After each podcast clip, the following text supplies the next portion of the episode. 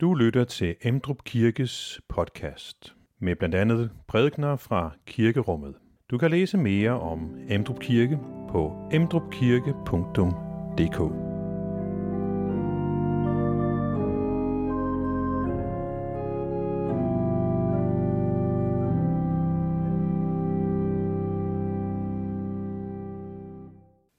Når mennesker er sammen, vil der altid være et hierarki. Vi kan drømme om en meget flad struktur, og vort danske samfund er et af de mest flade i forhold til magt. Men der vil altid være et hierarki. Det var der også blandt disciplene, og det kæmpede de også omkring. Så meget, at de en dag kommer til Jesus og siger, hvem er egentlig den største i himmeriget? Og Jesus begyndte ikke at stille dem op. Ja, det er jo sådan der, og så kommer du bagefter ham, og nej, han tog et barn og stillede midt imellem dem og sagde, se, her har I forbilledet. I skal blive som et barn for overhovedet at komme ind i Guds rige. I skal ydmyge jer. Og derfor har jeg valgt overskriften, den sande ydmyghed over for Gud og over for hinanden. Velkommen til gudstjeneste.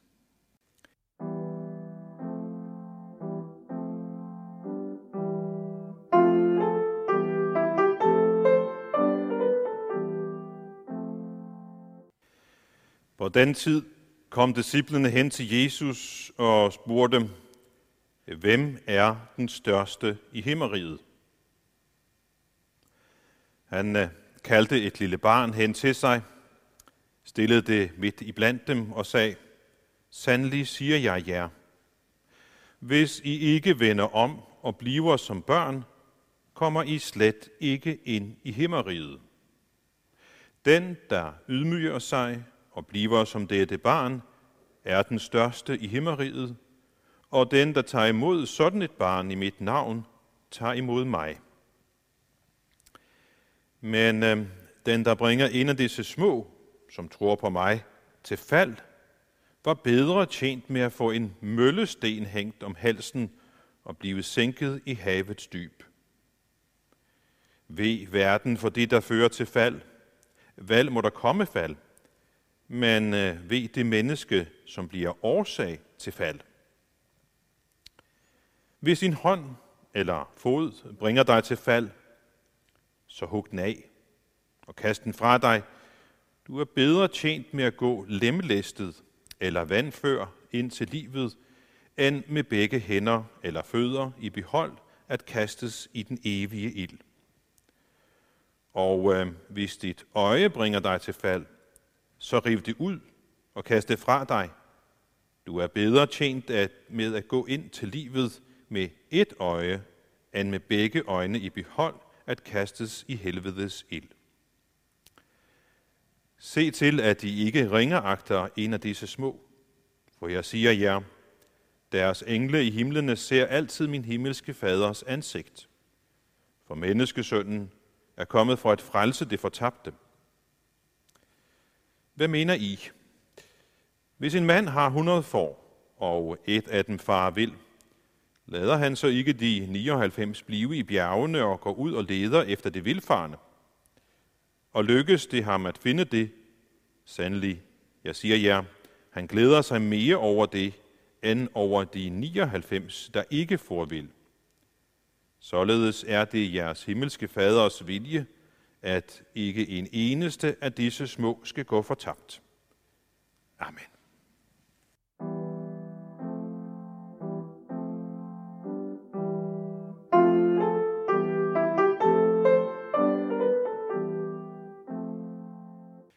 Der foregår mange magtkampe. I øjeblikket så foregår der en med dronningens velsignelse. Mette, hun forsøger at danne regering. Ved siden af har jeg hørt, at der er nogen, der fører visse skyggeforhandlinger. Det handler om, hvem er det, der kan samle flest bag sig. og blive den største? Statsminister. Hvem kan lede? En anden magtkamp, vi hører om i medierne konstant, det er den, der foregår i USA.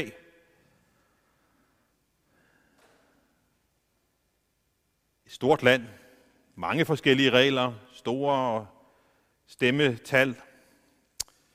Men det behøver ikke at være et stort antal mennesker for at få en magtkamp. I mit hjemland foregår der også en magtkamp i øjeblikket. Der er udskrevet valg, som skal være i begyndelsen af december måned. Og i et af de store partier på Færøerne, som hedder Folkeflokken, er der lige nu så mange interne magtkampe, at nogen forleden sag på Facebook, jeg synes ikke, det skal hedde Folkeflokken, men Folkeflokkene. Folkeflokkene. De der politikere, fristes vi til at tænke, mens vi ryster lidt på hovedet. Og med et selvtilfreds, eller måske selvretfærdigt smil, tænker, sådan noget finder ikke sted blandt kristne. Er det nu helt sandt? Det fandt i hvert fald sted blandt Jesu disciple. Og en dag, så tager de imod til sig og spørger Jesus. Jesus, hvem er det nu, der er den største i himmeriget? Og som så ofte før, så svarer Jesus ikke sådan bare direkte på spørgsmålet. Han illustrerer sit svar ved at tage et barn og stille det midt imellem dem og fremhæver dette barn som et forbillede. Jeg tror, at Jesu disciple, ligesom vi kan se på billedet her, blev noget overrasket over det, som Jesus gør. Og for at vi kan forstå dybden i deres overraskelse, så må vi huske på, at dengang så var synet på, hvad et barn var, anderledes end i dag. Børn regnede man ærligt talt ikke for særlig meget. Det var først, når de blev voksne, at de blev betragtet med alvor, og at Jesus så tager et lille barn og stiller blandt voksne mænd og siger, se, her har I et forbillede. Jeg tror, at den indre magtkamp, der foregik imellem disciplene, den ligesom fik sig en pause, og disciplene begyndte at klø sig i nakken og tænke, hvordan i alverden kan et barn være et forbillede for os voksne mænd? Med deres syn på børn var det meget underligt. Med vores lidt anderledes syn på børn, jamen er det måske lidt mindre underligt. Men jeg tror alligevel, vi kan have anledning til at klø os i nakken og tænke, hvordan kan et barn være et forbillede? Undrer I jer også over det? At det lyder jo næsten som om, at børn har i Guds øjne en højere værdi end voksne. Er det det, som Jesus siger? Jeg tror, vi kan være enige om, at en del af svaret er, at voksne har mistet evnen til at være barn. Voksne har mistet evnen til at være barn. Eller sagt på en lidt anden måde, der er noget ved et barn, som voksne har mistet. Så er spørgsmålet, hvad er det? Er det måske børnenes umiddelbarhed, børnenes spontanitet, børnenes fantasifuldhed, børnenes kreativitet? Den kendte kunstner Picasso, han har sagt således, at et hvert barn er en kunstner. Et hvert barn er en kunstner. Problemet er, hvordan man forbliver en kunstner, efter man er blevet voksen. Jeg tror, han har fat i noget. Det bliver faktisk også understøttet af en større undersøgelse, der foregik i USA for nogle år siden. Der undersøgte man voksnes kreativitet. Og undersøgelsen viste, at jo mere man som voksen handler og tænker som et barn, jo mere fantasifuld er man.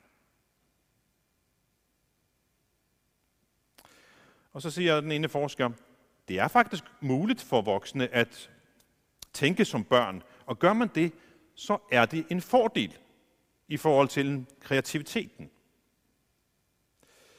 Så man kan sige, at vi voksne kan have godt af at finde det indre barn frem i os, for at fremme vores kreativitet, vores spontanitet osv. Men er det det, Jesus tænker på? Er det det, Jesus siger, nu skal I bare finde det indre barn frem i jer, så går det nok?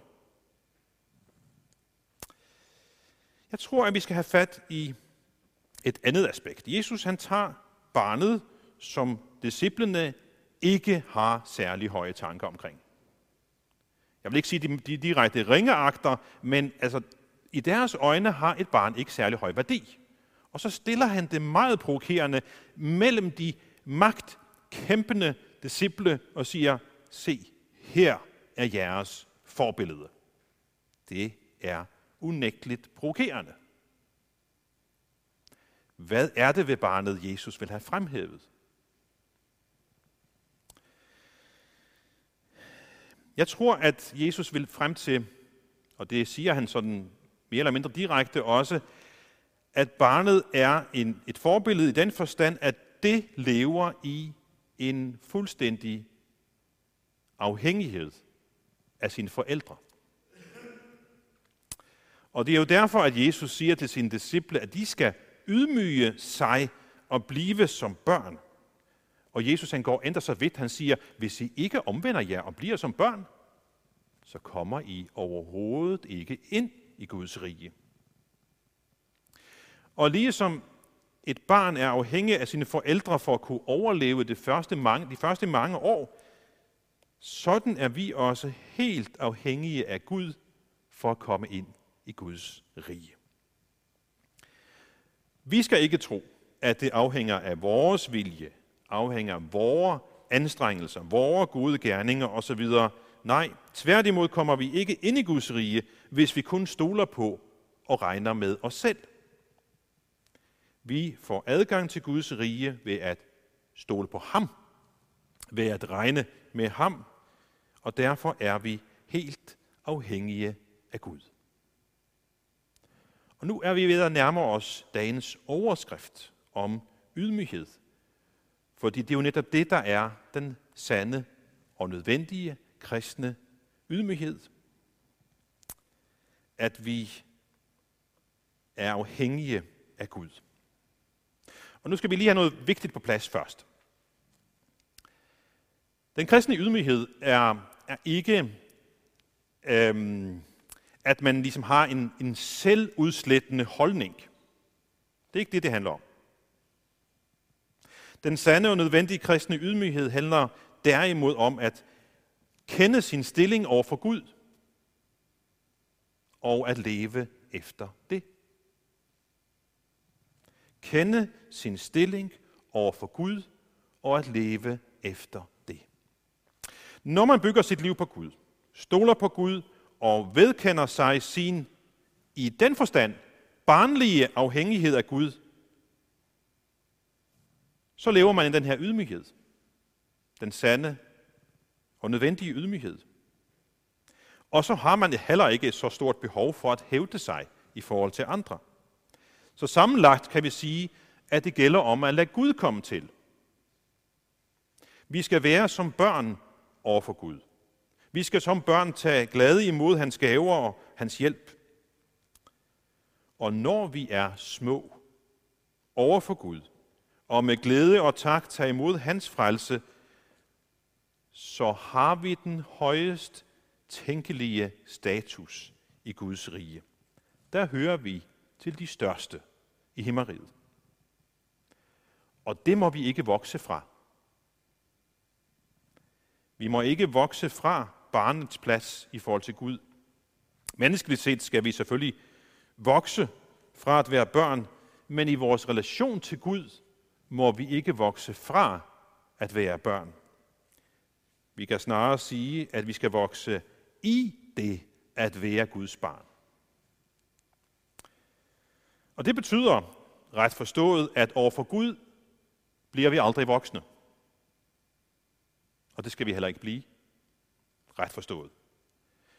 Vi skal forblive som børn overfor vores himmelske far.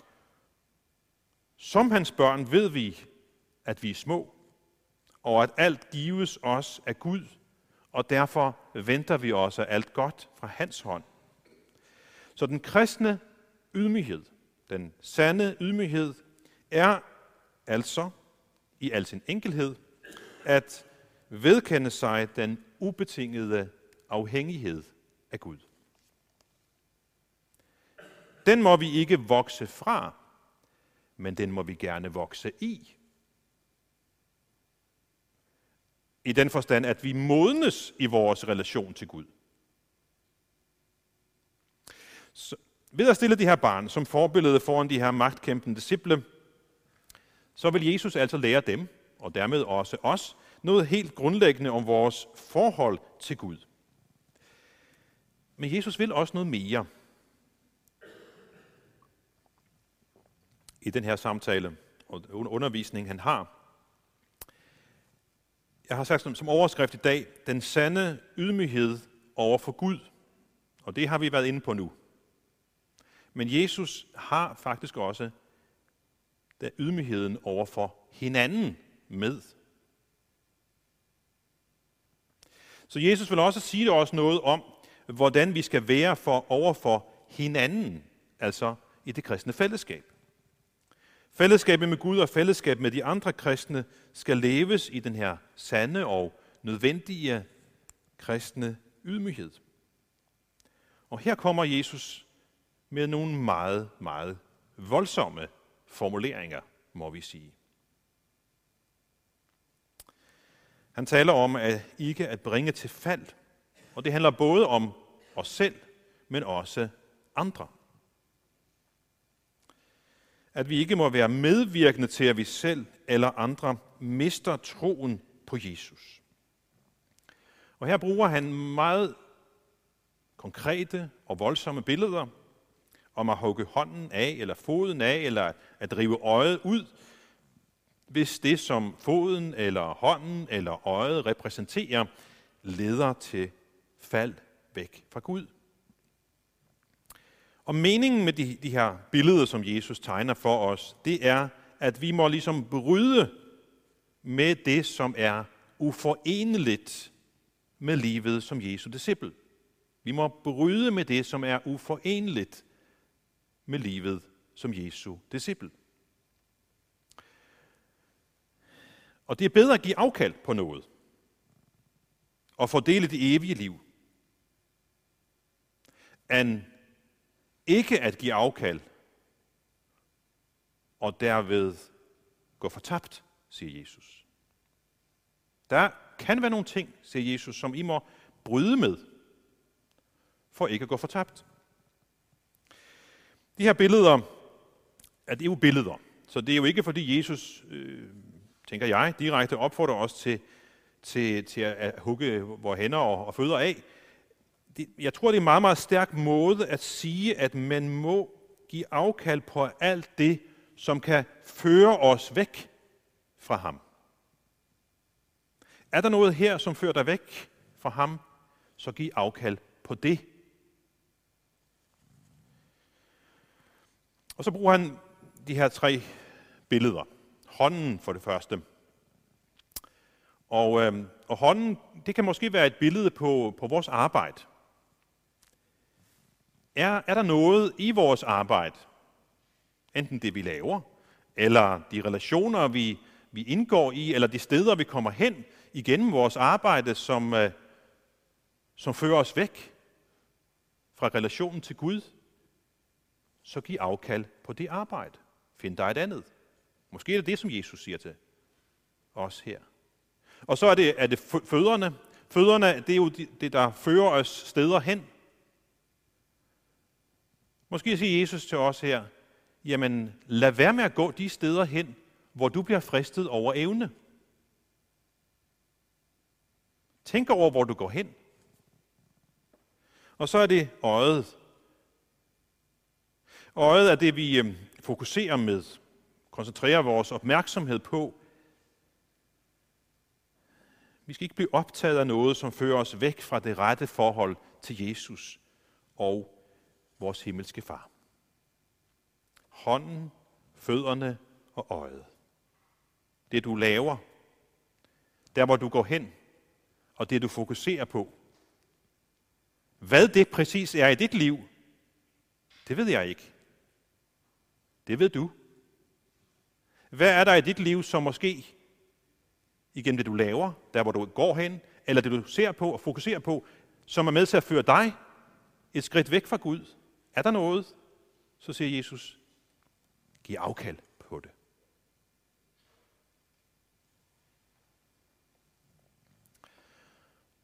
Det er om vores egen relation til Gud.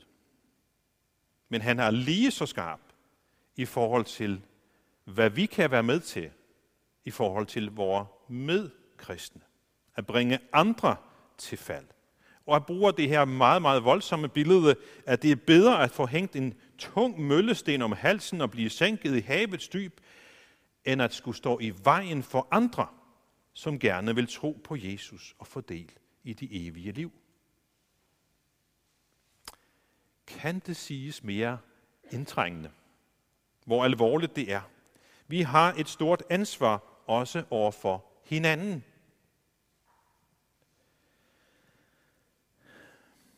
Og så er det sidste stykke af teksten er meget vigtigt at have med. Fordi det er ligesom det, der siger, hvad er begrundelsen? Hvad er grundtonen? Den her lille lignelse eller beretning om hyrden og fårene. Den enkelte.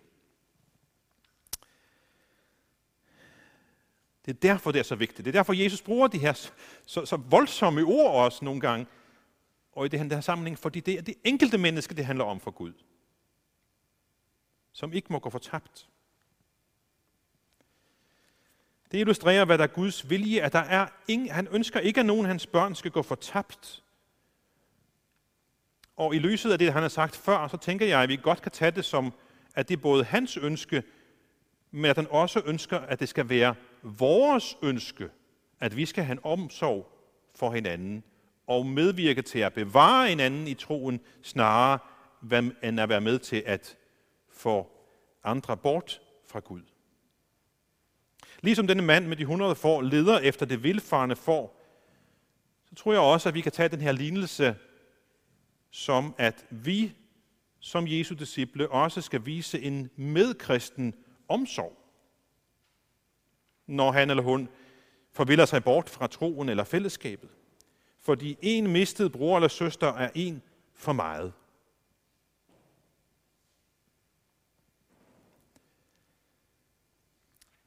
Relationen til Gud er personlig.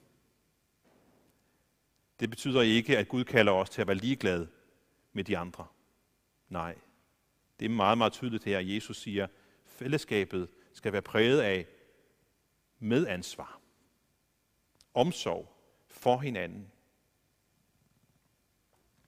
Det skal få os til at forstå, hvor værdifuldt det enkelte menneske er i Guds øjne. Der er ikke et eneste menneske, der er glemt af Gud. Han sætter alt ind for at finde den ene, der er faret vildt, og så glæder han sig enormt, når det lykkes. Og dette sindelag, tror jeg, at Jesus også gerne vil have, skal præge os. Den ægte kristne næstekærlighed. I vores omsorg for hinanden, og vi husker på den enkeltes uerstattelige værdi. Disciplene undrede sig, da Jesus stillede det barn frem. Jeg håber, at vi undrer os lidt mindre nu over, hvorfor han gjorde det. Men lad os ikke blive færdige med at undre os og glæde os over, hvor højt Gud elsker den enkelte. Din skaber og frelser elsker dig. Det skal vi huske på. Mens vi også husker på, at han også elsker de andre lige så højt, som han elsker dig. Og han gerne vil have dig med i, at vi alle sammen bliver bevaret i troen på ham. Og derfor tænker jeg, det er meget, meget passende, at vi i dag nu rejser os op, og så tilønsker vi hver andre. Vi tilønsker hver andre fællesskabet.